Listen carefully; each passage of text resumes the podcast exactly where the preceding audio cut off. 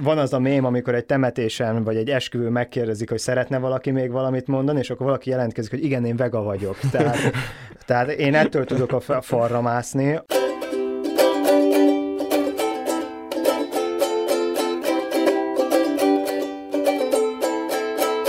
Sziasztok! Ez itt a Ma Holnap Podcast, én Romez vagyok, és itt van velünk Ákos. Sziasztok! Valamint Marci. Sziasztok! Az előző adásunkkal, és hát milyen jó kimondani, hogy már volt egy előző adásunk is, uh, ugye reméljük, hogy sokan tudjátok, hogy ez már a második része lesz így a ma holnap podcast mozdonynak, viszont az előző adásunkkal ellentétben itt most már nem a Hal stúdióból, hanem az EPER, vagyis az első Pesti Egyetemi Rádió stúdiójából jelentkezünk.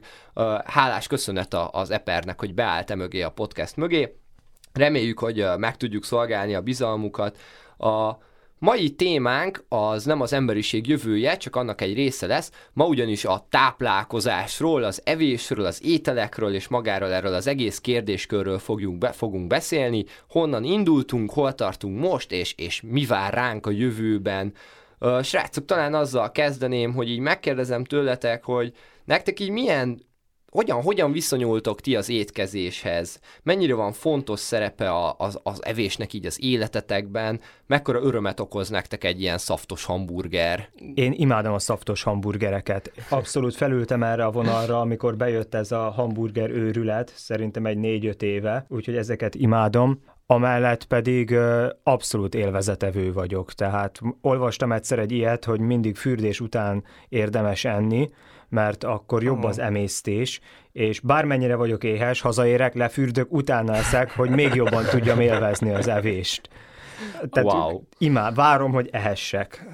Hogyha van otthon egyfajta kaja, összegyűjtök hozzá még többet, hogy minél változatosabb legyen. I- imádok enni. De hogyha csak egyfajta kaja van otthon, akkor így a szomszédból gyűjtesz még többet? Vagy, hát vagy nem, akkor összekukázom a... még ott a hűtőből, amit találok, vagy, vagy tudom, hogy kevés van otthon, akkor még veszek hozzá egy hagymát, vagy valamit, de hogy minél több legyen ez, ez tök jó az összekukázás, mert majd fogunk beszélni az ilyen uh, túlfogyasztásról és pazarlásról, és hát ilyen szempontból akkor te egy abszolút tudatos uh, fogyasztó vagy. Ja, abszolút mindig összeszedem a kukából a maradékokat. és lehet, hogy ez, ezzel fogjuk megmenteni az emberiség jövőjét.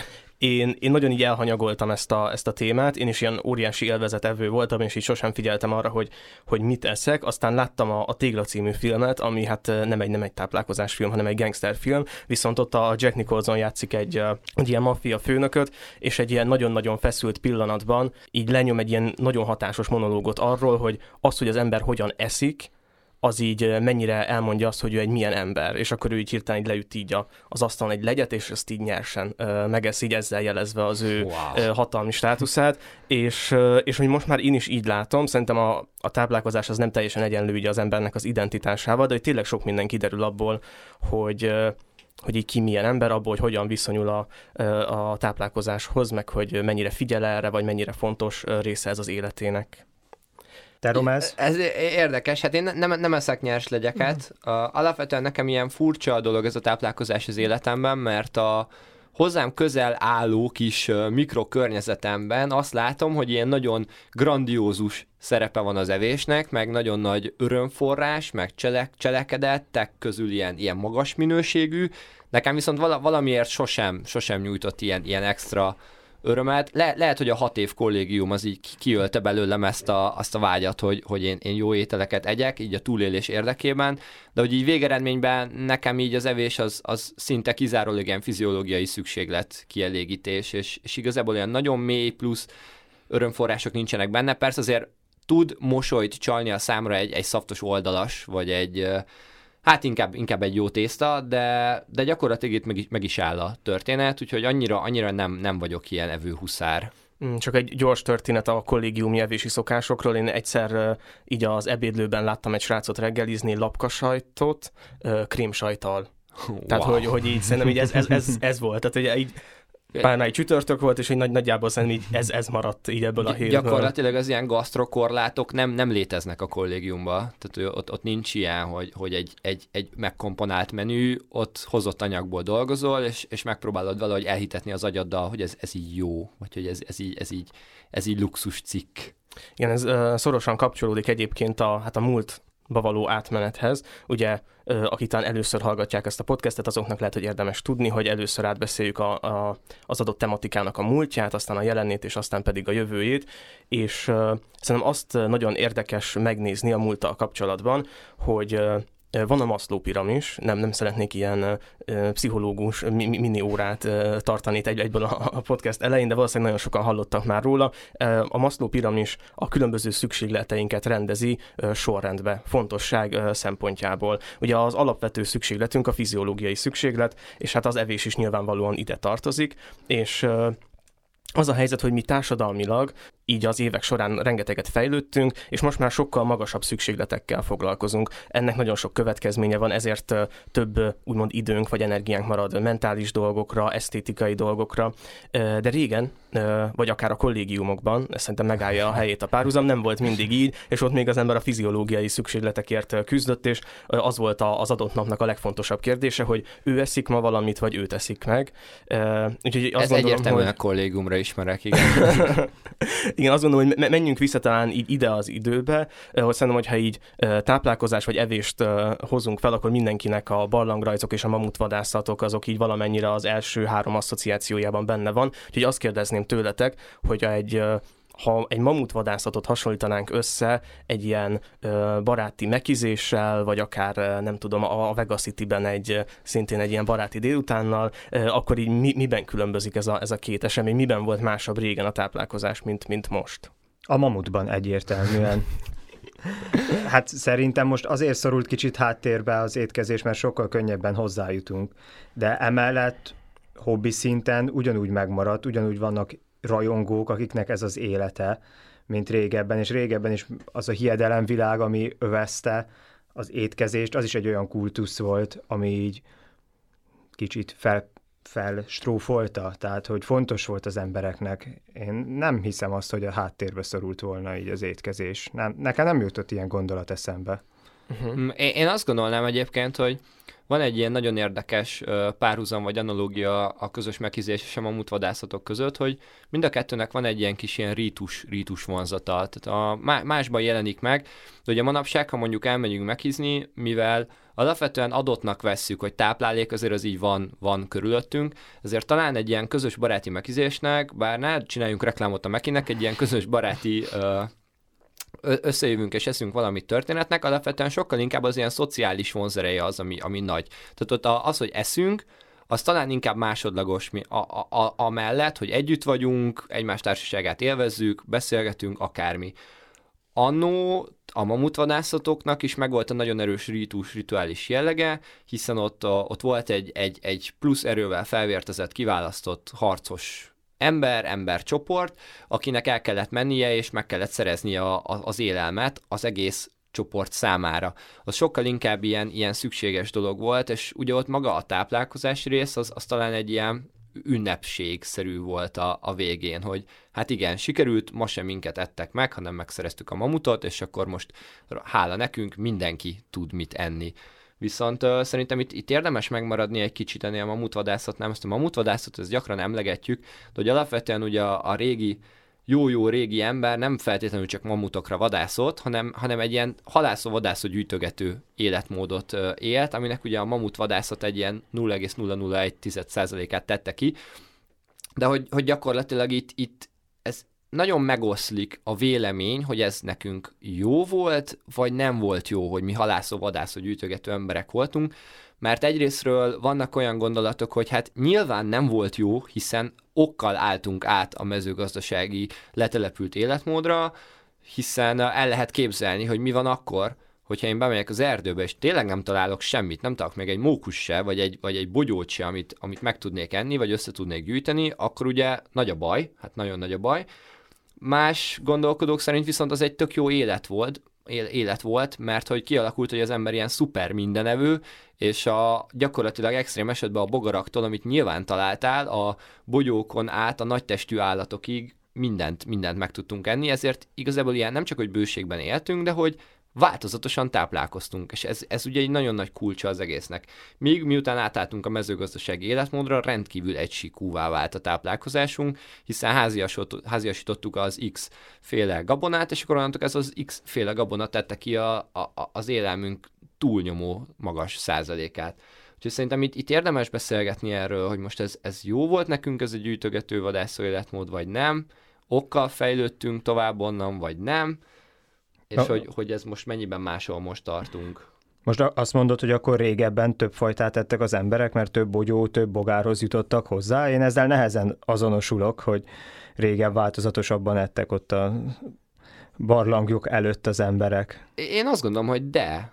Többféle húshoz jutottál hozzá, többféle gyümölcshöz, bogyókhoz, bogarakhoz, akármikhez. Szerintem változatosabb volt. Most gondolj bele, hogy mondjuk egy középkori paraszt, gyakorlatilag mondjuk egy középkori kínai parasztnak az étkezése az 97%-ban rizsből állt. Majd, hogy nem, a mhm. hónap 30 napján.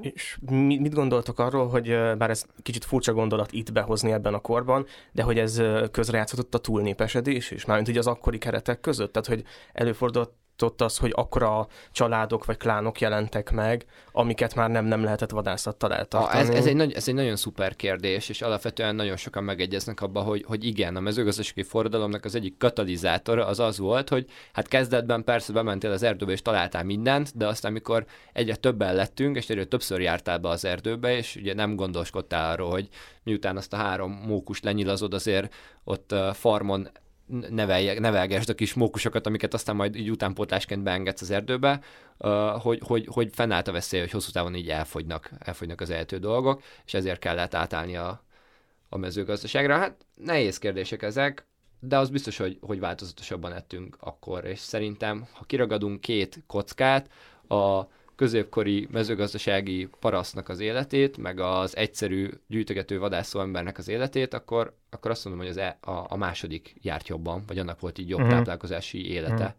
Hát az én fejemben úgy él, hogy ott egy helyen éltek, nem vándoroltak annyira, ott azt ették, amit mindig éppen találtak, és az egy ter- adott területen pedig viszonylag szűk kínálat volt ebből.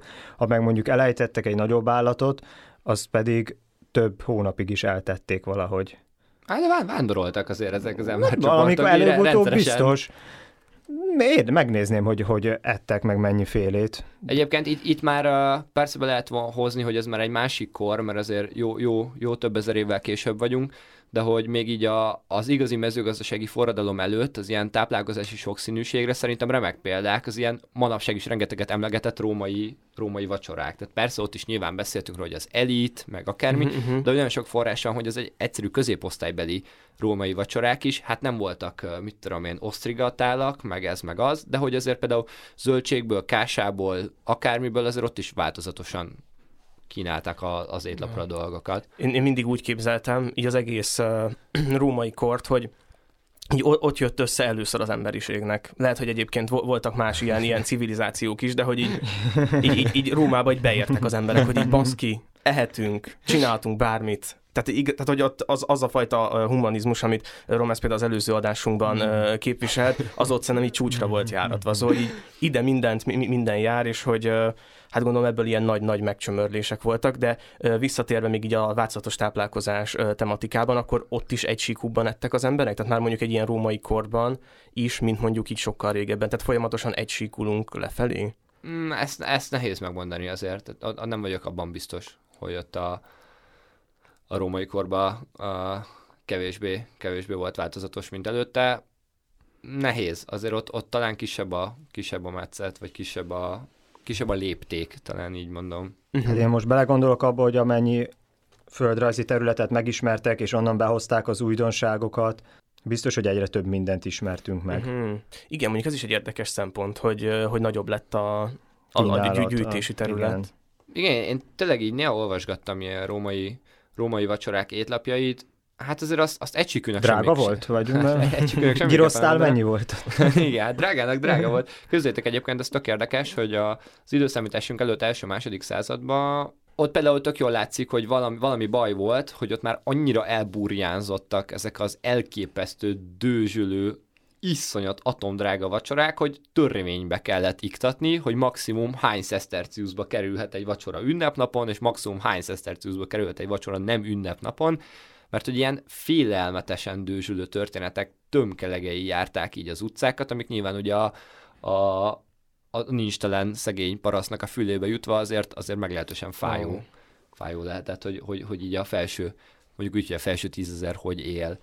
És meghánytották magukat a rómaiak, vagy ez csak egy urban legend, hogy tényleg, ők, tényleg. Ugye ezt, ezt sokszor hallottam, de én nem hiszem ezt el. Nagyon jó kérdés. Én azt mondanám, hogy nem tudom, de inkább a felé hajlok, hogy igen, mert, mert arról vannak pontos feljegyzések tényleg, hogy mit ettél egy este mm. alatt. Én nem gondolom, hogy azt egyébként hánytatás nélkül lehet lehet annyit tenni. Én, én még, még nagyon régen láttam egy ilyen hihetetlen epizódot, a ilyen, nem tudom, ilyen klasszikus spektrum cseneles, rendkívül hiteles történelmi források, és ott, ott így, így számoltak, így rászántak egy teljes adást arra, hogy milyen pózban lehet a leg, legtöbbet enni, és megnézték állva, ülve, különbözőben, és hogy, hogy az a fajta, az az ilyen sztereotíp római fekvés, az az ilyen féloldalt fekvés, elvileg így az, az a top. Szóval, hogy ők, ők valószínűleg ezt kikísérletezték. Tehát, hogy biztos, hogy tettek ebben nagyon sok energiát. I- igen, ez, ezt abszolút látom én is jönni. Nem tudom, hogy tényleg hánytatták magukat. Én, én azt gondolom egyébként, mm. hogy igen. Tehát, hogy mm-hmm. Lehet, hogy most ilyen, nem tudom, egy szabadon ébredők oldal így fel, felhorka, hogy én is az urbán legendek katonája vagyok, és hirdetem a, hirdetem a hamis tanokat, de, de én, én felé hajlok, hogy szerintem igen. Mhm, viszont hát akik nem, nem hánytatták magukat, azok talán a középkori emberek, hogyha áttérhetünk a középkorra. Én, hogyha szintén ilyen sajátos történelem értelmezésbe megyünk át, akkor azt gondolom, hogy a középkor volt ennek a nagy-nagy dőzsöldésnek az ilyen, ilyen bűnbánat, gyónás, tehát az ilyen nagy-nagy ellentéte, ahol, ahol a, a na- na- nagy lakomáknak a teljes ellentéte volt, és óriási böjtök, és hát uh, nyilván itt megint csak ugrott egyet a népesség, és gondolom megint itt most már tényleg egysikúvá váltak az étkezések, és el tudom képzelni, hogy voltak olyan jobbágyok, akik nem tudom, csak cipót ettek, uh, meg, meg így hetente egyszer mondjuk valami húst, és, és akkor így elkezdődött ez a bőjtölős kultúra, ami viszonylag sokáig kitartott. Ez na- nagyon érdekes, amit mondasz. Biztos, hogy nem ettek úgy a középkori polgárok, mint a nagy római lakomák szerintem, meg is csömörlöttek volna, ha tudják, hogy milyen lakomák voltak akkor. Úgyhogy a középkorban ez volt az elterjedt, húsoknál a disznó az sokkal kevésbé forgott így a hmm. tányérokon, mint most, ellenben a vadhúsok például gyakrabban előkerültek. Olyan, hogy mondjam, ínyenc fogások is akadtak, mint a tehén, annak is a tőgy része, hmm. amit oh. előszeretettel fogyasztottak, és hát a hattyú is gyakran került a tányérra, ami egy kicsit nekem most elképzelhetetlen, hogy hattyút ettek, de a vízimadaraknak nagy, nagy keletje volt. Egyébként nagyon, nagyon érdekes lenne szerintem ezt így megvizsgálni, remélem, hogy valahol egy, egy bölcsész tanulmány fog erről születni a világban, hogy hogy, hogy hogy jutottunk egy olyan életbe, hogy ahol így a kultúra folyamatosan megtilt. Tehát, hogy mondjuk itt ülünk egy asztalnál a 21. században, és elhangzik az, hogy megették a tehén tőgyét, és ilyen fintorok lesznek az arcunkon, hogy hát, hát, hát azt nem szabad, ez, ez nem arra van. Holott ugye régen nem csináltak ebből nagy ügyet, hogy gyakorlatilag az állat minden egyes porcikáját megegyék, és, és nem is kell, nem, nem, nem, nem tudom, hogy nagyon visszamennem, tehát mondjuk saját családomat vizsgálom, hát az én drága, hőn szeretett nagymamám is, is olyan állatrészeket evett meg, amitől már, már gyerekként is érezte, ilyen kultúrcsengő felvillant, hogy ezt nem szabad, ilyet, ilyet nem lehet csinálni, és hogy va, mi, miért, miért lett vajon ez, hogy a, hogy a kultúra elkezdett megtiltani nekünk? Vagy ez, ez kultúra egyáltalán? Mi, mi tiltja meg bennünk? Mi, mi táplálja hmm. azt az ösztönt, hogy azt mondod, hogy megeszik a tehén tőgyét, és én azt mondom, hogy ű. Vagy például nem, nem tudom elképzelni, hogy így valahogy levadásznak egy hattyút. Mert hogy, hogy ez, ez a kép így, így egyáltalán nincs meg így a fejemben. Én azt gondolom egyébként, hogy hogy van egy nagyon erős, hát egy közös tudás, egy ilyen kollektív tudás arról, ami egy ilyen, valamennyire egy ilyen társadalmi szerződésen alapul, hogy így mit teszünk meg. És, és ebbe így nagyjából így le van vezetve minden, és ezt így szépen gyerekkorban a suli menzán át, az otthoni asztalig ezt így mind, mind megtanuljuk, és szerintem ott lehet ezt igazán tetten érni, mm, amikor hát ilyen nagyon különböző társaságok esznek együtt, és biztosan ti is tudtok olyan ételt mondani, amit ilyen, ilyen teljesen elképzelhetetlennek tartottatok. Én mondok egy példát, vannak emberek, akik így a túrós tésztát tejfölle leszik. Ez számomra teljesen elképzelhetetlen. Tehát, hogy ez, ez nekem így, így teljesen kimaradt így a családi asztalnál, meg, meg hogy így a menzán, és nem, nem tudom, kimaradt, és most így így, így azt látom, hogy valaki tejfölt tesz a túrós tésztára, és végigszalad rajtam a hideg. Wow. És szerintem ez, ez így miniben az, ami, ami globálisan működik, hogy így le vannak osztva azok, hogy miket, mik azok, amit megeszünk, és mik azok, Jó, amik de ez nem. nem, ez szerintem nem egészen, mert az, hogy most tejfölt teszed a túrós tésztára, vagy nem, az, az elképesztően egyéni változó, de hogy az, hogy megeszed a tehén tőgyét, vagy nem, az, az sokkal, tehát az arányok szerintem sokkal inkább ja, persze, mások. persze, mert hogy ez, ez, ez meg én azt mondom, nem tudom, nekem ez például furcsa, amit most mondtál, mert én a ma- ma- magyar kultúrában, hát nem is tudok most hirtelen olyan ételt mondani, amit nem tejfölde leszünk. Tehát gyakorlatilag nagyon sokat kéne gondolkoznom, hogy talán a vanília puding az, amiben így nem, nem Ah. pakolunk tejföl, de hogy amúgy, amúgy ez így szerves része az egésznek. Én uh, nem, ilyenekre gondolok, amik, amikben ilyen nagy, persze azt mondod, hogy egy ilyen ki nem mondott társadalmi megegyezés, vagy konszenzus, vagy akármi, de hogy ez, ez ki, ki diktálja, és hogy például erre mit tudom én, be, vegyük például a galambot. Ez teljesen köztudott, hogy a középkorban ettek galambos pitét, fogták galambot és megették. Ma miért nem esszük meg a galambot, hiszen mondjuk észszerűség az, az diktálná, hogy hát abból azért van jó sok, zavar is minket, hogy így van, akkor miért nem esszük meg őket, mi teszi a galambhúst nem ehetővé, míg, míg, míg mondjuk a sertéshúst meg ehetővé teszi. És persze biztos van most, nem tudom, egy dietetikus vagy egy, vagy egy táplálkozási szakértő, aki mondjuk biológia szintjén el tudja magyarázni, de hogy, de hogy, de hogy az is is sántítana, nem? Mert hogy a középkorban meg megették, és nem lett hát feltételezzük, hogy nem attól lett bajuk. Mert biztos más galambok voltak azok, mint, Hát- mint amik, amik most vannak. Amúgy nem kell messzire menni, itt Pesten is a jobb éttermekben kapsz galambhúst, szóval ugyanúgy megeszik most is a galambot. Szerintem ezek ilyen abszolút ilyen kicsit a mi magyar gondolkodásunk, az a ételközeg, amivel felnőttünk, kicsit így beszűkült szerintem, mert amúgy sokkal változatosabb igen, ez igen, a konyha. egyetértek, de mi, mi, mi szűkítette be? Hát vajon? szerintem amúgy ennek nagyon van egy ilyen háborúra visszavezethető része, amikor nagyanyáinknak volt nem tudom, egy kiló lisztjük, amiből megoldották, és ezt továbbadták az ő szüleinek, mi meg már az a generáció vagyunk, akik kicsit ezt látták, ezért olyan ételeket is eszünk, mint mondjuk a káposztás tészta, vagy a darás tészta, ami azért elég túlélő kaja, tehát azért szerintem- csinálták, mert az volt, ezért kicsit néz, ilyen furán nézünk ezekre. Én pont, pont tök jó, amit elkezdtél, és azt hittem, hogy Hogy jól fejezem be, azt de- hittem, hogy jól fejezem be, de elrontottad a közepén. Tehát pont azt gondolnám, hogy a háború tágítja ki azt, hogy mit teszel meg. A szükség tágítja ki, hogy mit teszel meg. És akkor persze az első gondolat, ami felmerült a fejembe, hogy hát na de a középkorban, na de itt, na de ott, na ott nem volt az első, meg a második világháború, de hogy belegondolok, mindig voltak háborúk. Tehát mindig volt éhínség, mindig volt világháború, mindig volt akármi. De, de például, mit tudom én, a középkori grófok ettek galambot, akiknek nem kellett gondolom attól félnie, hogy nincsen más, de hogy mondjuk azt el tudom képzelni, hogy, hogy most, mo- mert köztudott, vagy hát nem is tudom, azt mondom, hogy köztudott, de hogy alapvetően most éli az emberiség az egyik legbékésebb időszakát, tehát már nagyon régóta nem volt olyan, hát nagyon sok idő eltelt ugye a második világháború volt, és ilyen regionális konfliktusok voltak, de olyan egész világot megrázó nagy háború nem, ami miatt mondjuk ilyen nagyon durva ínség lenne nyugaton, és még azt el tudom képzelni, hogy, hogy ez, hogy egyre több van, egyre több a felesleg, egyre több a, a, az ilyen mainstream hús, az így beépül a kultúrába, és akkor az elkezd kizárni. Hogy, hogy azért ne egyél galambot, mert van marha. Ö, igen, de, de szerintem ez, ez szorosan összefügg ezzel a, ezzel a ilyen kollektív tudással, vagy, vagy megegyezéssel, vagy hogy én nem, nem látom a, a különbséget akár a tőgy, akár a tejfölös ö, Wow. tészta között, mert hogy úgy, hogy, úgy, hogy persze ez egy személyes, és egy ilyen nagyon pici verziója, de szerintem azt is érdemes megnézni, amikor mondjuk bejött a vegán trend, ugye erről majd fogunk beszélni, akkor nagyon sokan hogyan reagáltak a, a, a vegán ételekre, vagy szerintem több stand-up blokk van csak arról, hogy mi az a kuszkusz, vagy hogy, vagy hogy így mi, mi az a csiamag, és hogy ezek ezeket így hogy lehet enni, és szerintem abszolút van, van egy, ilyen, egy ilyen megegyezésünk, ami szimplán annyiból áll, hogy, hogy nagyon sok tapasztalatunk van. Ugye minden nap eszünk, viszonylag sokszor, és mondjuk az első szerintem egy ilyen húsz évben, amit így ettünk, az így berögzül, hogy, hogy akkor így ezeket esszük most így, így éppen ebben a kultúrában, és aztán lehet változtatni, aki szeretne, és vannak, akik, akik kevésbé. E- Ezzel én abszolút így vagyok. Azt tesszük, amit tanultunk. Én például nem tudtam, mi az a zuzapörkölt.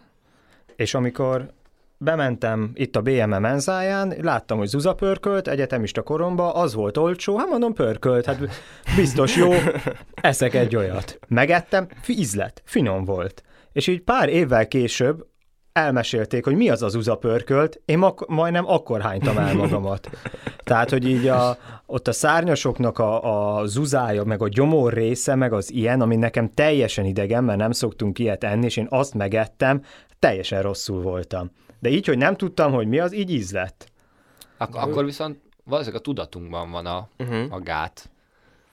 Szerintem Igen. is. Tehát, hogyha így elég tennék gyereken a tőgyet, hogy ez most finom, megennénk. Valószínűleg igen. Igen. igen. És utána, ha felnőttként megtudtad, Hogy hogy gyerekként tőgyet ettél, akkor pedig Igen, igen. mentális Meg- problémáid Igen, lennének, igen. ami te nem indokolt, de mégis létező jelenség. Én, én egyébként arra gondolok, és ezzel szerintem be is vezethetnénk a jelennek a blokkját, hogy én látok egy tendenciát, ez szerintem nagyon sok ma holnap adásban elő fog kerülni, a részemről legalábbis, de nem akarom most sokat ismételni magam, mindegy, hogy, hogy így van, van egy ilyen tendencia, hogy az ember hát akar vagy akaratlanul, de igyekszik leválni a, a biológiai nem tudom, sajátosságaitól, vagy a biológiai létezőjétől, és itt hát így a jelen blokkunkban több tendenciát meg fogunk nézni, és szerintem mindben megtalálható ez egy picit. És most mondok vaktában pár jelenséget, veganizmus, ételintolerancia, paleodiéta, génmódosított táplálkozás. Igen, tök jó, hogy behoztad ezt a vega-vegán vonalat. Én azt gondolom, hogy manapság egyre több ilyen hétköznapi beszélgetésbe is ez feljön ilyen, ilyen témának, hogy, hogy most, most ho, ho, hol is tartunk ezzel az elképesztő vegán hódítással így a világba. Itt uh, kérdezgetnélek titeket, hogy ti, ti így hogy, hogy álltok ehhez?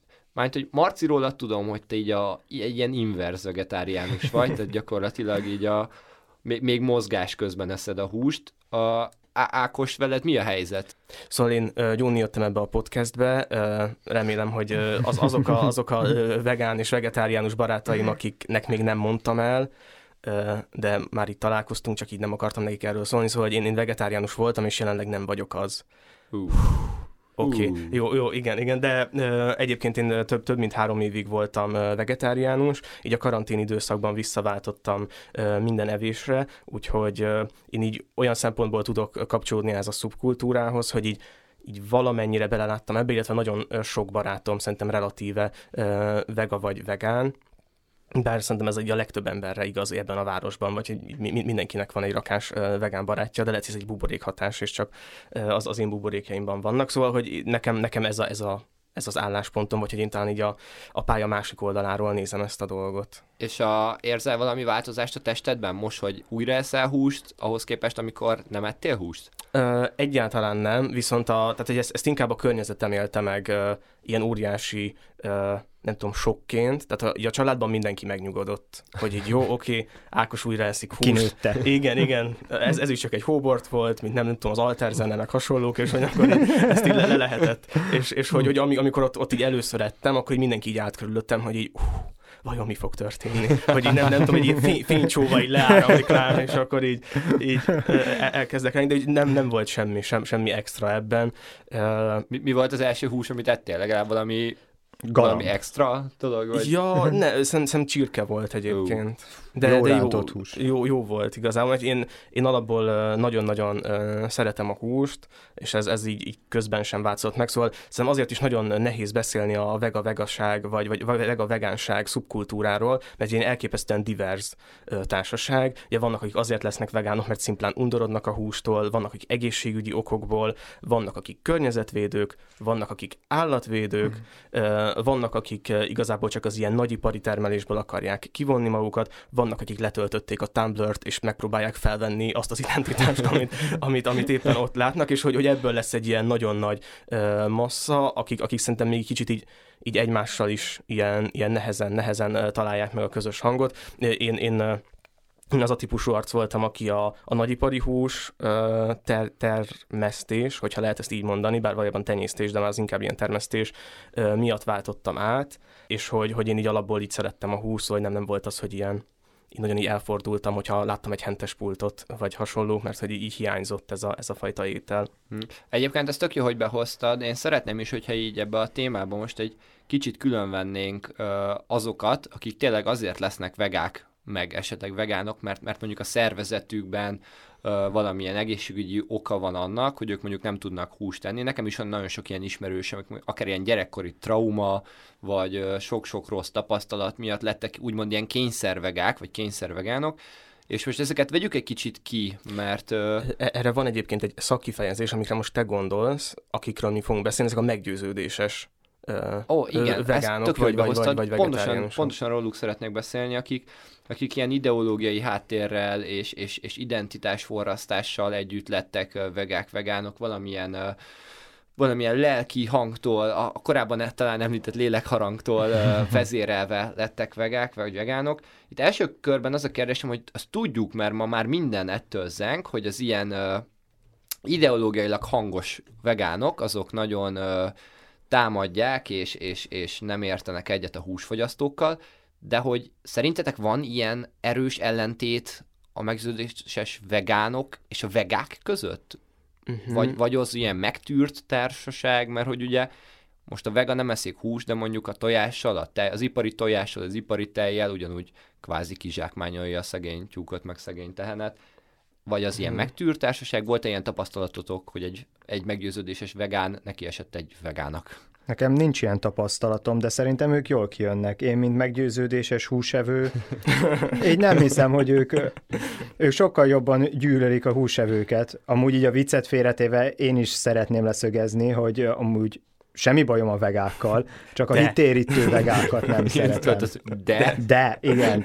Tehát van az a mém, amikor egy temetésen vagy egy esküvő megkérdezik, hogy szeretne valaki még valamit mondani, és akkor valaki jelentkezik, hogy igen, én vega vagyok. Tehát, tehát én ettől tudok a falra mászni, amikor ilyen hittérítő módba kapcsolnak, és akkor levezetik, hogy az ember amúgy nem mindenevő, hanem csak növényevő, és hogy ugyanúgy be tudsz vinni minden tápanyagot, amire szükséged van, én ezt nem látom annyira megalapozatnak, hogy ez így rendben legyen, de például Ákossal teljesen jól kijönnék, ha vega lenne, akkor is ebbe biztos vagyok. De oh, nagyon hát örülök, hogy visszatértél a húsevők közé. Aztán a hülyeség előtt. Nagyon örülök, hogy újra megjött az eszed. újra jó csapatban játszol. Igen, bár azt egyébként érdekes, vagy érdemes megjegyezni, ez nekem egy ilyen nagyon érdekes tapasztalat volt, hogy én, én egy idő után már így ezt így elkezdtem így titkolni, ezt az infót, és csak az ilyen leg, legszélsőségesebb esetekben ö, így, így fel, felvetni, mert az emberekben van egy ilyen reflex, hogy, hogy így, így vega-vegán, és hogy, hogy valószínűleg te, te egy ilyen, ilyen nagyon uh, szélsőséges, térítő arc vagy. Egy balliberális, igen. Igen, egy igen, ilyen, igen. Romkocsmák félhomályában mereng, amúgy ez nagyon rossz, hogy így bekategorizálják az igen, embereket igen. egy ilyen alapján, hogy vega. Mert amúgy ez tényleg nagyon jó, hogy, a, hogy az állattartás miatt így szembe mész vele. Én ezt nem tudom tartani például. Uh-huh. Tudom, hogy hogy ez nagyon rossz, hogy én minden nap eszek például húst, hogy ez abszolút egészségileg se jó, gazdaságilag se jó, a bolygónak se jó, de én úgy vagyok vele, hogy szeretem, akkor minek tagadjam meg a jobb, jót magamtól. Carpe és, diem. hát igen, és azzal... Gyakorlatilag egy gyarló ember képét felvázol. De most hát azért élünk, hogy boldogok legyünk meg, hogy a lehető legtöbbet kihozzuk ebből. És azért, hogy én lemondanék egy jó szaftos hamburgerről, hát az, az, azzal ki lenne, kinek lenne jobb? Mivel lennénk előrébb? Gyakorlatilag hát, szép visszacsatolása. Mindenkinek jobb lenne. de gyakorlatilag mindenkinek, de szép visszacsatolás, hogy most válaszoltad meg a műsor elején elhangzó, mekkora örömet okoz neked egy szaftos hamburger kérdést azzal, hogy nagyobbat, mint a 7 milliárd ember összeérteke bizonyos nézetek szerint. Mindegy. De mi, mindenki húst akar enni, hogyha megnézzük azért a, főleg a fejlődő világi trendeket, uh azért növekszik a hús, húsfogyasztás mindenhol. Bár úgy kicsit ennek is utána néztem, és például Magyarországon se növegetett annyira, sőt itt még vissza is szorult, de hát mondhatjuk, hogy azért az a baj, hogy ott nőtt, ahol, ahol pedig sokan vannak és sok húst tennének. Egyébként növekedett átlagban mindenhol. Nekem erről tök véletlenül vannak ilyen egész pontos adataim. Érdekelt titeket? Engem abszolút. Az 1800-as években átlagosan 2,5 kg húst evett egy ember mm. egy év alatt. Egy év alatt kettő és fél kilót, ez 1900-as években, és akkor hol vagyunk még a 2000-es évektől, ez a két és fél kiló az 45 kilóra emelkedett Aztán. éves szinten. És hát gondolhatjuk, hogy ez a, a, azt hiszem, hogy a WHO, vagy a, van az UNESCO, vagy a, talán a WHO jósolta azt, hogy 2050-re az egyfőre jutó húsfogyasztása a 2010-esnek, tehát nem, még, csak, még csak nem is a mostaninak, a tíz évvel ezelőtti meg fog duplázódni, ami már ilyen tényleg felfoghatatlan számok. Már most is 60 milliárd tenyésztésbe vont állat van így a bolygón, ami, ami csak azért van, hogy te tejszaptos hamburgert tudjál lenni. Tehát egyébként félelmetesen növekedett a húsfogyasztásnak a száma, de, de hogy ebben lehet, hogy ilyen egész egyszerű érthető növekedés is van, mert hogy az emberek száma is növekszik, nem? Hát igen, és gondolom másolni akarják a, a termelés miatt elérhetőbb lett azért igen, én, én egyébként ilyen, ilyen szempontból kifejezetten üd, üdvözlöm a, a, a vegánságnak a, az ideológiáját, mert, mert hogy azt gondolom, hogy, hogy talán ez a, ez, a, ez a gondolatrendszer általában azokban a csoportokban terjed, akik, akik valamennyire tehetősebbek, egy magasabb társadalmi ö, osztályhoz ö, tartoznak, és akik meg megtehetnék, hogy, hogy minden nap extra fullos ö, hamburgereket egyenek, akár, akár többet is, és hogyha ők azt mondják, hogy akkor ők bevállalják azt, hogy, hogy kiszállnak ebből a, ebből a bizniszből, az legalább kicsit így árnyalja hát így a, a, az ételfogyasztási trendeket, tehát szerintem ilyen, ilyen szempontból ez nagyon hasznos a, a bolygónak, hogy, hogy kicsit így, így, így ki, kibillenünk a, hogy kibillenünk a húsfogyasztásból. És még sokat-sokat visszaugorva a témákban, ugye vegánok és vegetáriánusok, szerintem az az igazán szomorú ebben, hogy hogy valójában ugye egy, egy fogyasztói társadalomban élünk, és ezt már nagyon sokan sokszor elmondták, hogy, hogy, hogy valójában a személyiségedet már nagyjából le lehet írni a fogyasztói kosaraddal, hogy milyen filmeket nézel, hogy mit teszel, honnan öltözködsz, nem tudom, milyen, milyen csapatnak szurkolsz, ezekhez most már mind-mind tartoznak ideológiák, és pontosan emiatt nagyon könnyű beleesni abba, hogy, a, hogy, a saj, hogy egy adott, adott ember nem is gondol többet magáról, mint mondjuk akár a táplálkozása, ami ilyen elképesztően abszurdan hangzik, de hogy valóban vannak olyan emberek, ezt mi mindannyian ismerjük, akik így sziasztok, Ákos vagyok, vegán, és hogy, hogy ezt, ezt így valahogy így minden, mindenképpen így el, elő kell uh, tolni, és uh, és én tökre értem azt, hogyha mondjuk valaki ebben van benne, és neki az identitása az, hogy ő, hogy ő vegán, de hogy az úgy vegán, hogy ez ugye nem, nem csak a növényi alapú táplálkozást jelenti, hanem nem alszik tolpárnán, nem vesz fel bőrcipőt, és, és hogy ez így tehát teljesen kivonja magát így a, az ilyen állattartással járó termékekből, ő, ő, ő így, így támadni fogja azokat, akik csak ilyen vanabi arcok. Tehát, hogy, mert hogy, hogy neki a, az identitásáról van szó. Tehát, hogy így valaki jodál mellé, hogy hello, én is vegán vagyok, és akkor így megkérdezi, hogy de, hogy ez komolyan egy bőrtáska? És hogy de, hogy használtam, vettem, és így tűnt ki a szobából. Tehát, hogy, hogy teljesen értem, hogy ez egy ilyen, egy ilyen agresszív, ilyen védekező mechanizmus, de hogy ennek ellenére, vagy ezzel együtt én így azt mondanám, hogy így minden ember több a, a fogyasztói kosaránál, és hogy így, hogy így ne skatujázzuk be az embereket, szóval hogy vannak tök jó arc, nem tudom, mindenevők, és vegánok, és, és vegetáriánusok, és, és hasonlók, illetve én tényleg, tényleg azt gondolom, hogy, hogy így tudunk lendíteni ezen a, ezen a környezetvédelmen ilyen szempontból.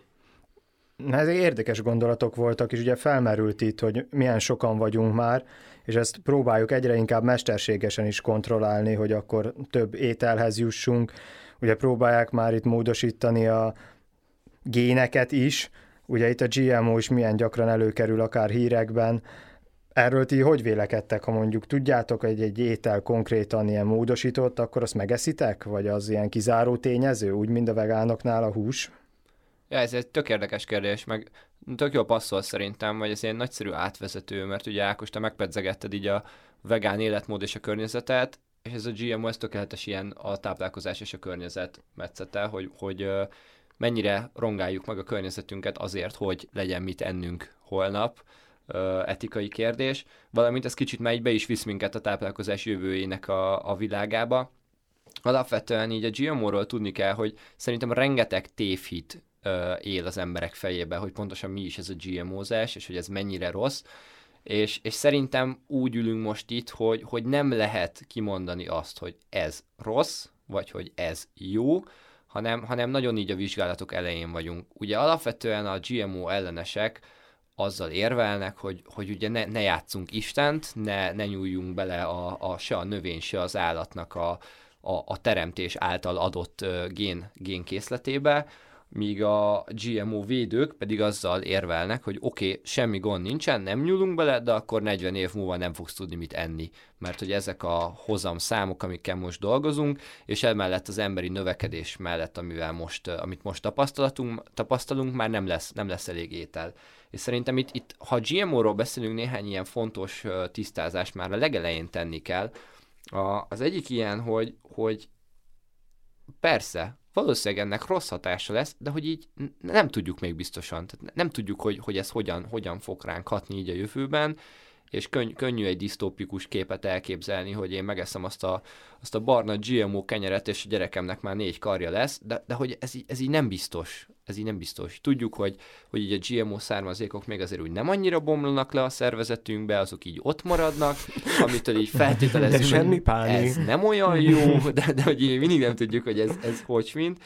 És igazából azt tudni kell, hogy még, azért, még, még nem szabadult el azért ez a GMO dolog. Tehát, hogy így, így már van ilyen anti-GMO liga, meg pecsételünk a GMO-mentes dologra, de hogy még egyelőre kicsit kordában van tartva, hál' Istennek, mert én azt látom, hogy sajnos hosszú távon kikerülhetetlen lesz a GMO-zott étel.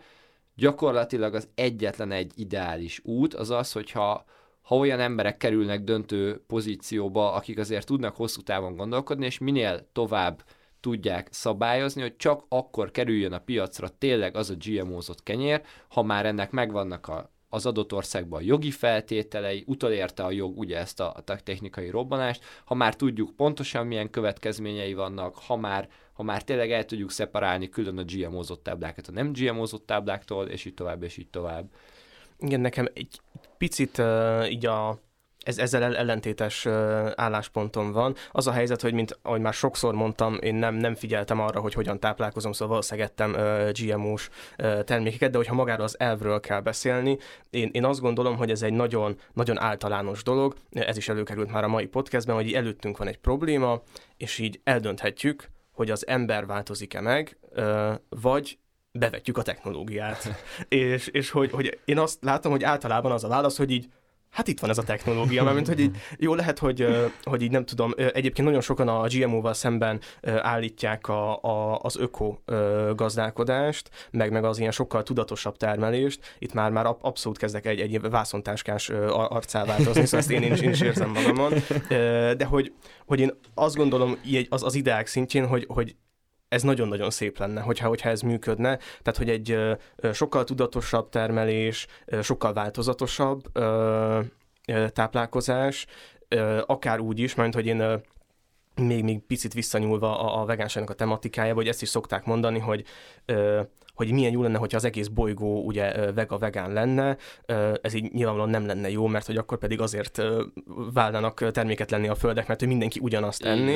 Szóval hogy így, így valójában talán az lenne a jó, hogyha egy minél többen termelnének ilyen ökodolgokat, és hogy így sokan lennének, akik nem esznek húst, és lennének olyanok is, akik esznek húst, és így az egész egy ilyen nagy balanszban lenne. És, és hogy ez, ez egy ilyen szép-szép jövőkép. Ez nagyon szép jövőkép, de nem megvalósítható. Tehát nem tudunk biocuccokat enni mindig, mert azt az igényt nem tudja kielégíteni egy termőföld se, amire itt szükség lenne. Tehát én ezzel úgy vagyok, hogy muszáj valamit csinálni. Nagyon szép ez a biogondolat, csak nem megvalósítható. Igen, meg, meg én, bocsi, de ezt így behoznám még, hogy én azért gondolom azt, hogy a GMO-zás, ne, nem örülök neki, tehát ezt az ki kell jelentenem, persze nem örülök neki, nem szeretném, hogy akár nekem vagy a gyerekemnek meg kelljen élnie, hogy egy full GMO világban él, mert ugye itt a legnagyobb baj, hogy ezt egyszer elindítod, azok a, a, a módosított sejtek így kikerülnek a világba, és az egyik búzatábla megfertőzi a másikat, az egyik hal megfertőzi a másikat, és neki nincs, nincs, nem nagyon nehéz gátat szabni, de hogy azért gondolom, hogy szerintem nem kikerülhető hosszú távon, mert ugye alapvetően így, hát mondjuk azt, hogy fejlődik velünk az ilyen antikörnyezetünk is, Uh, arra gondolok, hogy például ugye ezzel nap mint nap szembesülünk, hogy az emberrel gyógyszeripar fejlődik, és ezzel párhuzamosan fejlődnek a baktériumok is, meg a vírusok is, mhm, meg minden, és hogy ez a növények helyzetében is ugyanúgy igaz, tehát hogy napról napra jelennek meg ilyen új kártevő uh, kártevők is, így, így bogár szinten, meg napról napra jelennek meg új ilyen kártevő betegségek így a növényeknél, és ugye itt a GMO-nál nem csak arra kell gondolni, hogy én most, mert ilyen is van, hogy be, beküldök egy, egy löket növekedésserkentőt abba a lazacba, aztán egy ilyen nagy lazac hálk lesz belőle, és akkor a hattal több ember tud belőle jól lakni, de hogy ilyen alapdolgokra is, hogy mondjuk mondjuk egész egyszerűen csak ellenállóbbá teszik a kukoricát bizonyos betegségekkel szemben, és most jelen helyzetben még ez sem jó, de hogy mondjuk ha eljutunk oda, hogy tényleg így nagyon balanszba lesz, hogy, hogy már annyi ember van a Földön, hogy már ilyen billeg, hogy el lehet-e őket tartani élelemmel vagy sem, és akkor beüt egy ilyen mega Hulk baktérium, ami, ami elviszi az Amerika kukoricatábláinak a 70%-át, akkor már nem ott fogunk állni, hogy most én megtehetem, hogy a boltban megveszem az öko kukoricát, vagy a bio kukoricát, vagy az akármit, hanem hogy vagy, vagy beveted a GMO ágyút, vagy, vagy így lesz 60 millióval több éhező ember a Földön, és hogy szerintem ez hosszú távon így elkerülhetetlen lesz. Igen, ide uh, csatlakozom vissza egyrészt. Én uh, talán még ezt a, a valamennyire a túltermeléssel, amiről szintén fogunk beszélni, úgyhogy most nem akarom ezeket a puskaporokat ellőni, de hogy vannak ilyen hangzatos statisztikák, hogy a, mondjuk a termőföldek harmadán uh, termelt, uh, nem tudom, uh, gyümölcsök vagy, vagy zöldségek, azok vagy már el sem jutnak a polcokra, vagy mi dobjuk őket ki.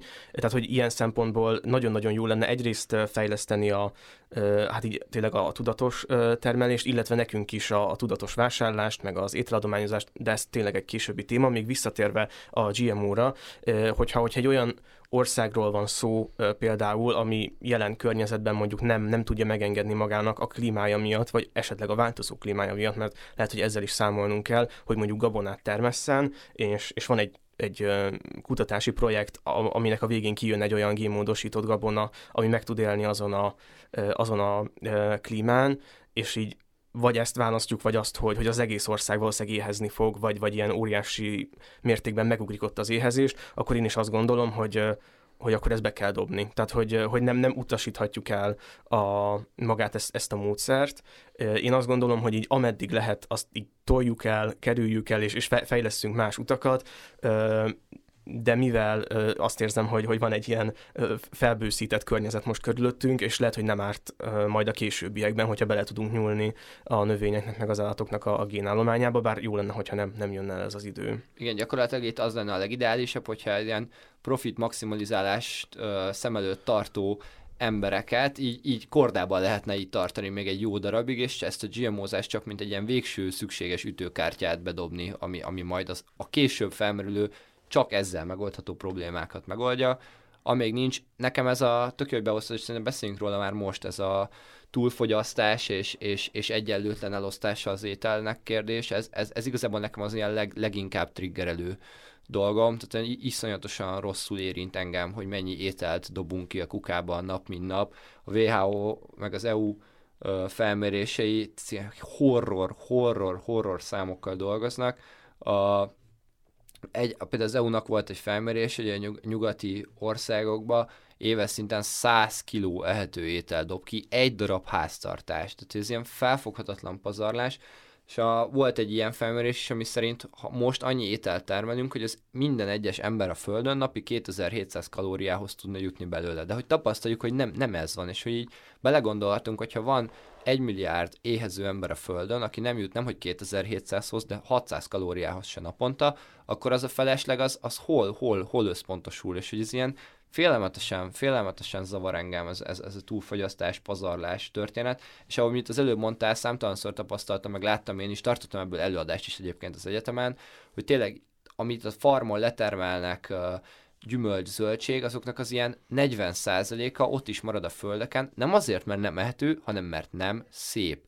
És azért nem, nem szép, a hipermarketek nem veszik meg, mert egész egyszerűen minden hipermarket felteszi a kezét, és annyit mond, az üzlet írja a szabályokat. Ebbe pedig igazuk van, tehát hogy ne, nem tudsz ezzel egyszerűen mit, mit kezdeni. Hallottam egy ilyen anekdotát, hogy azért nincsenek görbe uborkák a, a hipermarketekben, nem azért, mert ne termelnének görbeuborkákat, mert hogy nyilván vannak görbeuborkák a földeken, mert nehéz őket becsomagolni, ezért nem veszik az emberek, ezért nem árulják a hipermarketek. Uh-huh. És ez ilyen iszonyat triggerelő dolog nekem, hogy, hogy milyen hihetetlen számokat dobunk ki.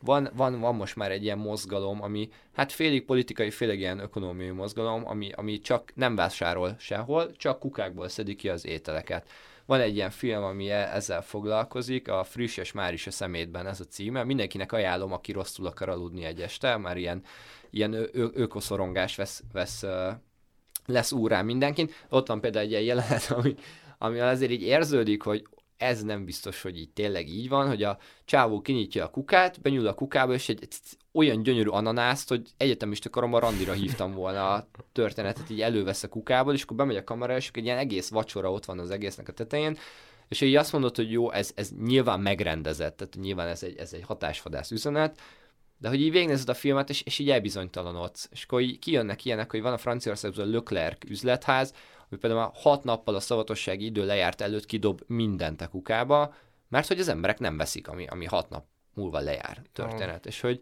ez ilyen ijesztő, és akkor visszacsatolva a GMO-hoz, igen, ez lenne a legideálisabb, ha megtalálnánk egy ilyen egyenlő elosztását az ételeknek, az, az ételeknek az emberek tányérjára. Kérdés, hogy melyik lesz megoldhatóbb, a GMO vagy ez?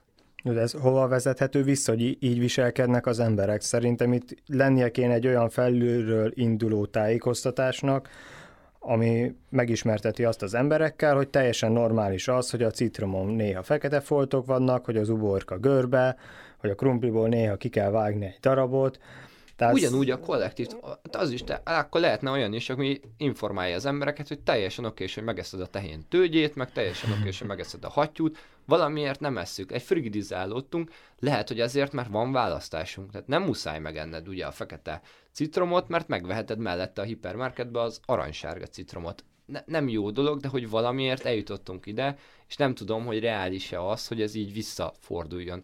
És nem csak, hogy felülről tájékoztatás nincs, de hogy például az volt az egészben a legsokkolóbb, az, az nem biztos, hogy ebbe a filmben mutatták, hogy nagyon sok ember próbálkozik ezzel, hogy az ilyen hipermarketek által kidobott kukákból szedik ki a dolgokat, és hogy ezt például egy csomó helyen törvényileg büntetik. Tehát, hogy még csak még csak az sincs, hogy ilyen megtűrt vagy engedett dolog legyen az ilyen emberek általi újrahasznosítás, hanem, hanem még, még büntetik is. Tehát, hogy ez ilyen rém, rémkeserű helyzet szerintem. De én érzek azért egy szakadékot itt a nyugati világ, meg a elmaradottabb India, kínai, abszolút, Afrika abszolút. rész, szóval mi élünk ebben, meg valószínű mi ezt azért látjuk ilyen súlyosnak, mert bevallhatjuk, szerintem mindannyian dobtunk már ki olyan kaját, ami hmm. amúgy jó volt. Csak valószínű, hogy már nem ettük meg, ezért inkább kidobtuk és ezért látjuk ezt ilyen szörnyek, ami egy valós probléma, csak hogy valahol meg inkább az a probléma, hogy nem tudnak mit enni, mint az, hogy kidobnak. Ezt kéne valahogy balanszba hozni, csak szerintem az egyszerű embert nem tudjuk ezért hibáztatni, mert ilyen viselkedési mintákat lát. De tudod egyébként, egy bizonyos szintig tudod, egy bizonyos szinten túl nem tudod, mert attól, hogy te kidobod az uborkát, Afrikában nem, nem fog jobban éhezni egy gyerek, vagy nem fog kevésbé, viszont ott tudod hibáztatni az embert, hogy nem tervez előre, túlvásárol, felelőtlenül tervez a, az étellel, és ott is tudod, hogy egy nagyon egyszerű fogyasztói társadalomban élünk, a piac diktál. Ha 30 millió ember ö, megvenné mostantól a görbe uborkákat is az interspárokban, akkor megvennék az interspár a görbe uborkákat a, a farmokról, vagy hogyha megvennéd a, a csúnya almát, a koszos citromot, az akármit, akkor ők is megvennék a farmokról. Tehát igazából valahol tudod hibáztatni az embert. Nem azért, mert már otthon kidobja az ételt, hanem mert megvette az ételt, anélkül, hogy tudatosan tervezett volna előre, hogy meg fogja enni, vagy sem. Én azt olvastam, hogy például a vendégségek az ilyen nagyon nagy kajakidobálós pontok, szóval hogy azt senki nem akarja kimondani egy vendégségben, hogy így hát elfogyott. Szóval, hogy én így ennyit csináltam, örülök, hogy ízlik, meg hogy szeretném még egy szeretet, de hogy így nincs több. Tehát, hogy én, én mondjuk így a saját családomból kiindulva inkább csinálnák meg ott újra ugyanazt a kaját, úgyhogy az így telik két órá, mint, mint hogy egy ilyet ki kelljen jelenteni. Uh-huh. Uh, és hogy, hogy, hogy biztos az is egy ilyen, meg, meg nyilván azért túl vagyunk már több háborún, meg, meg inséges időszakon, és, és azt gondolom, hogy ez, ez a mém, ez így, így kezd már így kikopni így a, így a, a kollektív tudatból, de azért még így benne van az, hogy így hogyha jól nézek, az azt jelenti, hogy azért így van, van rajta egy kis, kis fölösleg, mert hogy ilyen, ilyen idő, idősebb generáció nézőpontjából, tehát így túl fogsz élni, és hogy így nekem például a, nagyszüleim mindig mondták, hogy a vantól nem kell félni, mert hogy, hogy amíg van, az addig jó, még akkor is, hogyha sok, de hogy a nincs, az, az, az egy igazán borzasztó, csak most meg már így megváltoztak a körülmények, meg egy nagyon, tehát rengetegen vagyunk a bolygón, és hogy most már igazából a vantól is nagyon kell félni. És szerintetek most már akkor egy kicsit a jövőre átevezve, ez így fog, fog változni, fel fog nőni egy olyan tudatosabb fogyasztó generáció, akinek mondjuk nagyobb érték lesz az, hogy egy vendégségben nincs maradék, mint az, hogy nem kell kimondani azt, hogy elfogy. Van egy ilyen személyes tapasztalatom, ami nekem ilyen nagy élmény volt, vagy nagy, nagyon nagy pozitív élmény volt, úgy hát mi annól a kollégiumi közösségben nem igazán dolgoztunk felesleggel, meg, meg nem igazán dobtunk ételt. Gyakorlatilag hat év alatt nem emlékszem, hogy valaha ételt kidobtunk volna így a, a kollégiumban. És hogy amikor az első ilyen PPK-s egyetemi gólyatáborba elmentem, akkor ott az én csoportvezetőm felállt az étkezésnél, és bevezette azt a szabályt, hogy ha nem kell, ajánld fel. És ez számomra ilyen csodálatos volt. Egyrészt, mert négy-öt adagokat ettem napi szinten, ami, amire akkor így nagy szükségem volt. Másrészt nagyon tetszett ez az, ez az eszme, ez az ideológia, hogy hogyha nem tudod megenni, mert kisétkű vagy, vagy mert nem ízlik, vagy oké, okay, semmi gond, mert átlépni azt az emberi határt, hogy odafordulsz a másikhoz, hogy kéred? És ő valószínűleg kérni fogja, és, és, és szignifikánsan kevesebb maradékkal dolgoztunk, és hogy valósz, vajon mikor ez a generáció felnő, megmarad bennük ez az eszme, ez a ha nem kell, ajánlt fel, meg, meg aki felnő ezeken a filmeken, a friss és már is a szemétben, és, és hasonló ilyen dolgokon, vajon ők, ők, ők, nekik lesz egy ilyen erkölcsi, etikai, viselkedésbeli válaszuk erre a problémára, ami ezt megoldhatja? Biztos, hogy nem. Wow. Szerintem Ennyi nagyon optimista vagy. Szerintem nagyon jó lenne, ha lenne ilyen, de amit itt fölvázoltál, szerintem az a társadalomnak az az 1-2 százalék, mm. aki felelősség teljesen tud gondolkodni, és sajnos az emberek nagy része pedig nem így gondolkodik, hanem inkább máról holnapra, ma holnap így gondolkodik. Wow, szép, szép.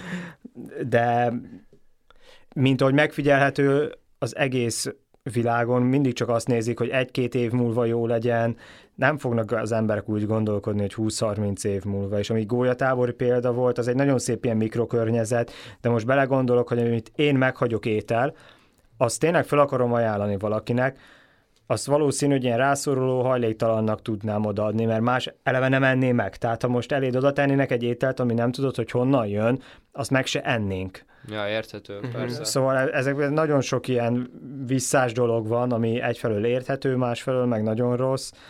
Nagyon jó lenne, ha fölnőnénk így, és bocsi, de oké, okay, értem ezt a részét, és ebben tök igazad van, hogy nincs meg most az a technológiai környezet, hogyha én otthon a lakásomban fel akarom ajánlani a maradékot, azt milyen csatornákon keresztül tudom megtenni. Igen, Ugye Ákos, igen. te is pedzegetted ezt az élelmiszerbankos, vagy nem is tudom, hogy igen, igen, ezt a kifejezést. De hogy, hogy ezekre lenne szükség, de, vagy erről, de, erről de, több, hogy vajon, több vajon lesz a jövőben ilyen, egy, mondjuk egy olyan ilyen kollektív étel ledobó a, a, a társasházakba, ahol, ahol valami olyan környezetbe mm. dobod le az ételt, hogy az ott így nem keveredik össze, vagy akármi, és az utána egyből az ilyen megfelelő személyekhez megy, vagy, vagy ne, ne, most még jelenleg nem, nem tudom, agyi korlátok ne. miatt ne, nem biztos, hogy mondjuk ki tudunk, vagy bele tudunk gondolni olyan technológiai forradalmasításba, hogy elteleportálom az uborkámat Kongóba, de hogy vajon, vajon lesz-e ilyen a jövőben, és hogy nem is az a fő kérdés, hanem akkor, hogy meg lesz az erkölcsi forradalom ebből a szempontból, ahol a lélekharag megkordul, hogyha ki, ki akarod dobni az ételt, és akkor a csatornád is meg lesz arra, hogy tud, hogy hogyan ajánlt fel ezt másnak. Én egyébként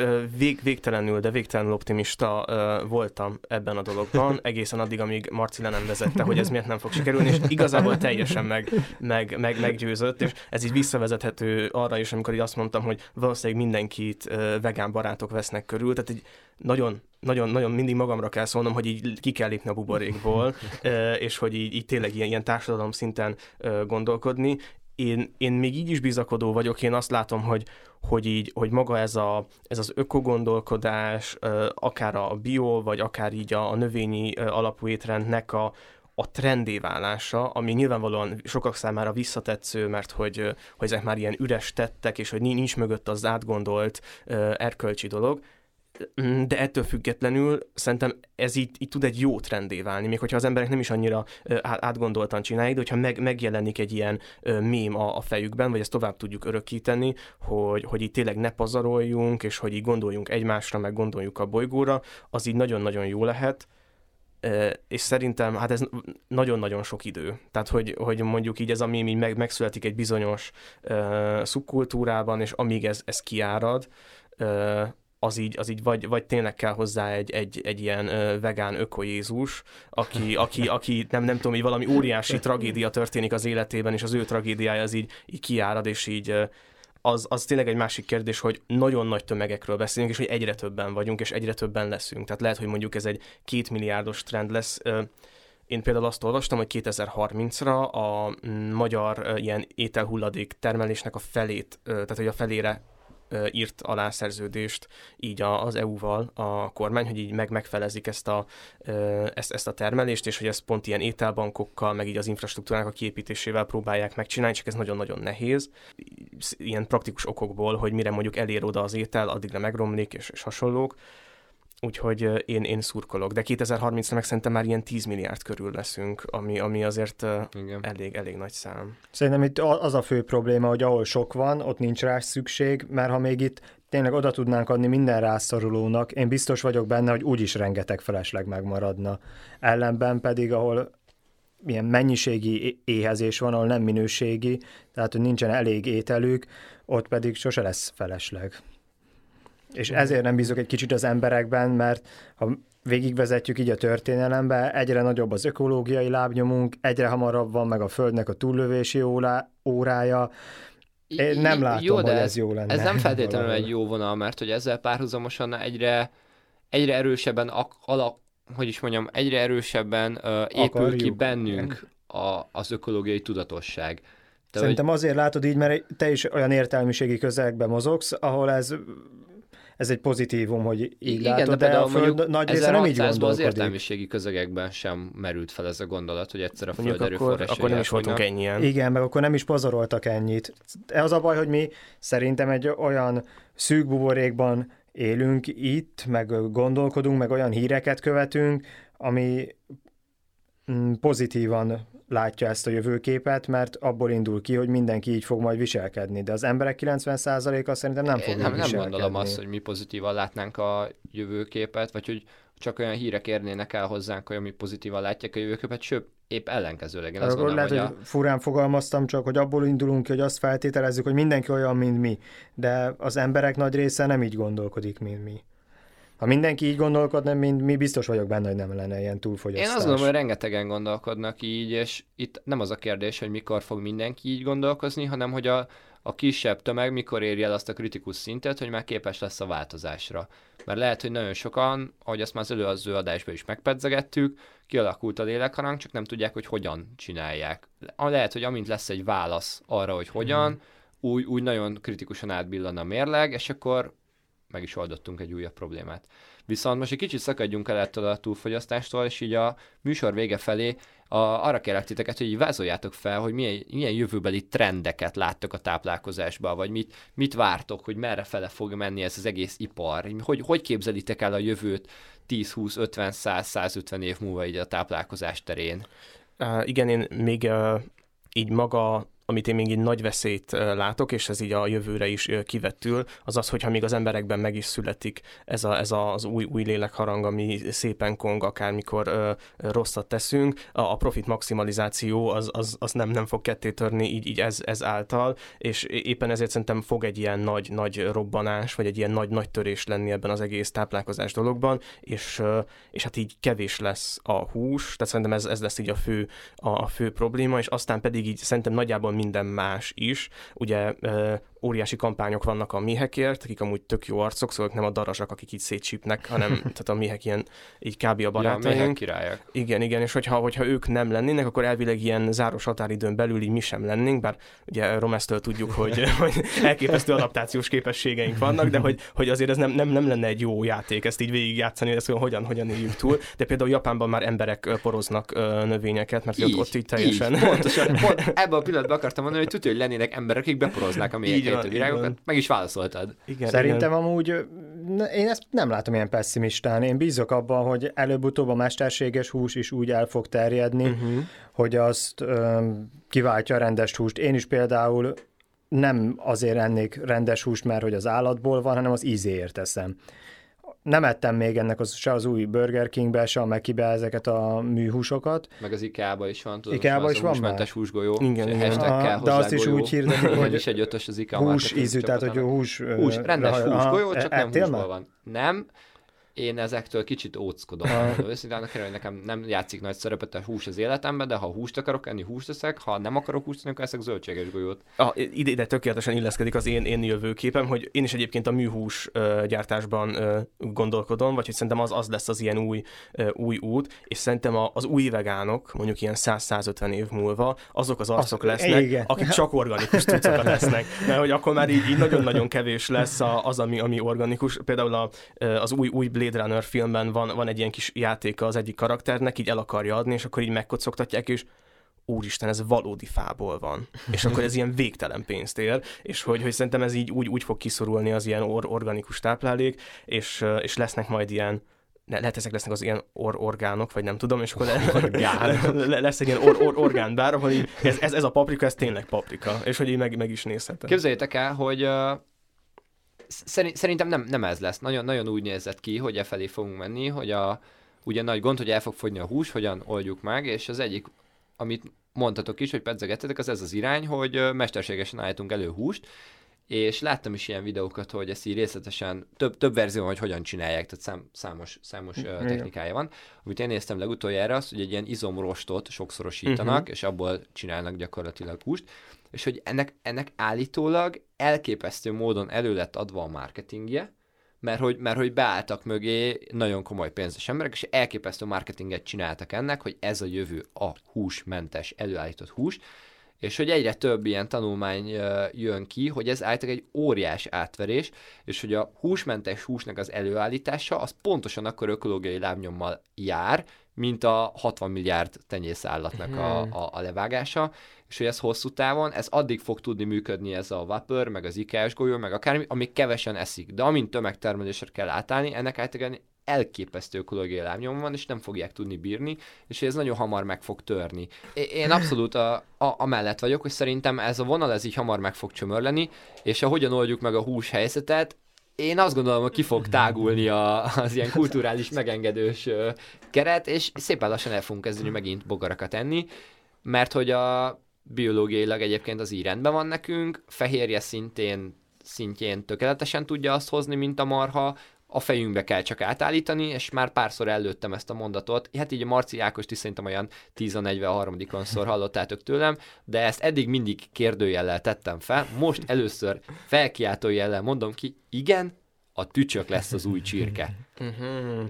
Én egyébként ezt azért, azért tartom kevésbé valószínűnek, mert, mert én egy olyan jövőben gondolkozom, ahol már tücsök sincs de lehet, Ó, hogy... Ennyire előre szaladtunk? ja, igen, igen, igen, hogy, hogy, hogyha így nagyon-nagyon előre szaladunk, de egyébként szerintem, hogyha ilyen úgymond rövid távban gondolkodunk, akkor, akkor ez, ez valóban egy, egy létező trend lehet, és lehet, hogy, hogy ez az én, én személyes preferenciám, vagy nem tudom, de szerintem ez még így nem annyira nagy ugrás, szóval el tudom képzelni, ezt ilyen társadalmi szinten is meg lehet ugorni, csinálnak ennek egy ilyen egészen jó kampányt, és akkor lehet enni, nem tudom, ilyen rántott tücsköt, vagy... Igen, én azt gondolom, hogy abszolút marketing kérdése, hogyha a reklámok átállítják a fejedbe a határokat, akkor, akkor nem, lesz, nem lesz problémát, hogy, hogy tücsköt fogsz enni. Most azért nekem még van problémám, mert ezért a tücsök a legjobb, de hogy azért itt van pók is, meg uh, egy, egy, egyéb nyalánkságok. egy, egy jó pók, El tudom képzelni, egy grillezett szarvasbogár. áfonya szószabá, valószínűleg nincs már. De hát az amúgy ezeket eszik, szóval ezek nem földtől elrugaszkodó ja, dolgok, és nekünk ezeket az, eszik mint kis pici régiókba, és igen. hogy valószínűleg ez, ez ilyen tömegessé fog válni. Mm. Érted, a húsmentes húst is eszik, de, de hogy kis izolált környezetekben. A kérdés az, hogy mi fog elterjedni, mi az, ami, ami az ilyen mm. hétköznapi dolog lesz. Én azt gondolom, hogy ez a húsmentes hús, ez meg fog, a húsmentes hús, ez meg fog törni, ez, ez ne, ne, ki, de, ki fog derülni, hogy zsákutca, mert uh, tömegtermelésre nem lesz alkalmas, és a, a, a bogarak, bogarak tenyésztése lesz az, ami, ami ezt így megoldja. Hát remélem, hogy én ezt már nem élem meg, de... én még egy, egy dologba mi, hát nem is bízok, de képzelek el, hogy amikor ilyen kis kapszulákba így belesűrítenek mindent. De jó, hogy behoztad, én igen, is be igen, akartam. Ugye, hogy igen, úgy akartam, hogy az űrhajós szeletek. Igen, igen, igen, hogy most is vannak ezek a nagy energia szeletek, és vajon eljön-e az, amikor tényleg egy ilyen gyógyszerméretű lesz, amikor Abszolút így, látom ezt. El, ebbe én is, szerintem ilyen lesz. És ha egy az, dolgot az... Kellene, hogyha egy dolgot kellene mondanom, hogy mi lesz a jövőben a táplálkozás, ezt mondanám. úgy fogalmaztam, hogy űrhajós szelet, de kapszula ezt, hogy hogy minél kevesebbet kelljen foglalkoznod az étkezéssel, csak ilyen tápanyag bevitt, paf, bepöccented a szádba, hm, ez most éppen egy rántott hús, karaj, akármi, és meg is oldottad a hús dolgot, mert szintetikus fehérjét eszel hús ízzel, és, és bedobtál egy bogyót, és meg vagy, és, és vígan, és minden oké. Okay. Igen, én még ugye az adásnak az elején utaltam arra, hogy elszakadunk a biológiától, és pont ezért én is ezt egy ilyen, ha ilyen nagyon távoli jövőnek nézzük, abszolút reálisnak látom. Tehát ez az, akkor már ilyen, nem tudom, ilyen félig meddig így fel van tuningolva a, a testünk mindenféle csippekkel és hasonlókkal, és hogy, hogy így csak így bekapunk egy kapszulát, és akkor ez meg is van, és én még úgy tudom elképzelni az evést egy ilyen, ilyen kultúrában, ez kb. ilyen színházba járás, hogy mondjuk így nem tudom, így me- megenni mondjuk egy ilyen, ö, egy ilyen nagy-nagy vacsorát, mondjuk egy ilyen Márton napi libabába elmenni, az egy ilyen, ilyen ö, valamely, tehát maga a gasztronómia az kicsit ilyen, ilyen, ilyen művészeti, vagy ilyen magas ö, kulturális ágba fog átmenni. Hát ezt most hogy... is látom amúgy már, mint azért nagyon sokan ugye egy ilyen külön szeánsz az, hogy elmennek ilyen étterembe, és akkor tényleg ilyen mini fogásokat esznek, amire mondják, hogy nálunk ezt elmosogatják, de hogy... igen, igen. Én amúgy ezzel abszolút tudok azonosulni, hogy ennek egy olyan szeánszt adnak, ami, ami tényleg mint valakinek egy színház, vagy egy mozi, vagy egy kirándulás, meg ez a molekuláris biológia, vagy molekuláris étkezés, és vaj, vajon, amikor már csak kapszulákat eszünk, akkor is lesznek ilyen ételinfluencerek, akik ott a tányér és egy ilyen, egy ilyen zöld kapszula, és akkor négy, négy szögből lefotózva, és akkor feldobott, hogy uh, mindennek lesz. Hal. Én, én arra gondoltam, hogy majd az unokáimnak azt fogom mondani, hogy én még ettem valódi Big Mac-et. És wow. hogy, hogy ők, ők akkor már ez már csak ilyen kapszula lesz, de hogy, hogy én, én még, még az, az a generáció vagyok, aki, aki evett. És egyébként mit jelent a molekuláris táplálkozás per... Hát per... az, hogy amikor elé tesznek mondjuk egy rántott csirkét, de az a rántott csirke egy zöld négyzet mondjuk, és akkor, hogy az íze az oh. ugyanaz, de hogy ezt... Ja, hát ezt pedzegettük mi is kapszulákkal. Ja, igen, csak hogy ez még, hát, ez, ez, még, ez már létezik, létezik, tehát ez megvan, hogy azt akkor a... úgy állítják elő azt az ízt, ami nem eredetileg abból az ételből van.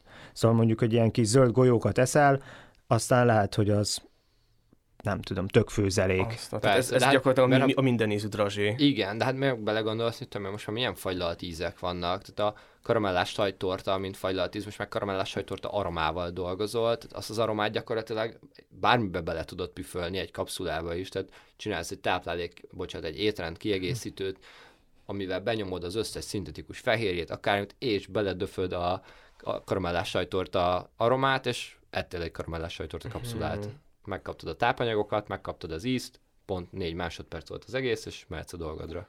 Én most, hogy így, így fel, felvázoltuk a jövő képeit, én, meg így beszélgettünk erről a dologról, én így nagyjából azt látom magam előtt, hogy hogy akkor így megint eljutottunk oda, hogy sokan vagyunk, ez az előző adásban is meg, meg, megtörtént, és hogy, hogy így túlfogyasztunk, pazarlunk, és próbálunk mind, mindenféle hát ilyen, ilyen trendeket követni, vagy, vagy, vagy nem követni. Én nem tudom, hogy nektek mennyire tetszenek a jövő irányai, mondjuk egy tízes skálán, és hogyha mondjuk így nem annyira tetszenek, akkor el tudtok-e képzelni valami olyat, amivel így vissza, vagy ti, így hogyan változtatnátok meg ezeket a, a képeket?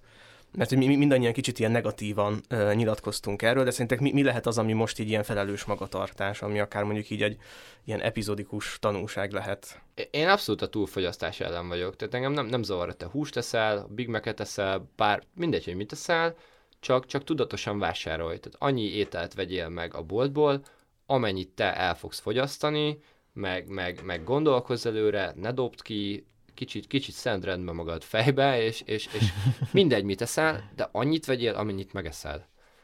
Én amúgy nem látom ilyen negatívan, mint ahogy hangozhatott. Én itt a mesterséges húsban látom a, a potenciált, hogy most lehet, hogy az előállítás az jóval nagyobb terhet ró a bolygóra, de ez a jövőben szerintem változni fog, és biztos, hogy, hogy fenntartható lesz szerintem, tehát fenntarthatóbb, mint az nagyüzemi állattartás és én ebbe bízok, meg ahogy abba is akár, hogy mondjuk, hát kicsit lehet, hogy ilyen morbidan hangzik, hogy mondjuk a csirkének csak a mellét tenyésztik majd ki, amire uh. igény van. Igen, igen, de, ez, de, ez tényleg morbidnak. Mert hogy, hogyha ilyen műhús van, akkor gondolom lehet csak, csak csirke mellett csinálni. Igen, hát az nagy részét úgy sincs igénye az embereknek a csirkére, csak a mellére, igen, meg a combjára és hogy valamilyen laborban ott majd ez, csak már csirke a, mellett fognak nőni. Igen, igen, hát ez biztos, de én, én valami ilyesmi jövőt képzelek el, hogy, hogy tényleg csak a legszükségesebbek lesznek, és az úgy jobb lesz mindenkinek, és akkor talán visszaszorul ez a kicsit ez a Hmm. túlfogyasztás is. Na mindegy, kerekítsük le a dolgokat. Azt hiszem, hogy így az elmúlt, elmúlt bő egy órában átbeszéltük, hogy honnan, honnan indultunk így a táplálkozással, hogy bedzegettük azt a kérdést, hogy jobb lett-e nekünk ez a mezőgazdasági dolog, vagy nem, jól éltek-e a gyűjtögető emberek, vagy sem. Átbeszéltük kicsit így a vega-vegán vonalat, az ételintoleranciás vonalat, de azt lehet, hogy majd csak egy bónuszadásba fogjátok hallani, illetve beszélgettünk így a túlfogyasztásról, így hát igazából a fő részbe pedig, hogy jövőben elkerülhető-e a GMO, vagy nem kerülhető el, a kapszulás, paprikás csirkés menükről.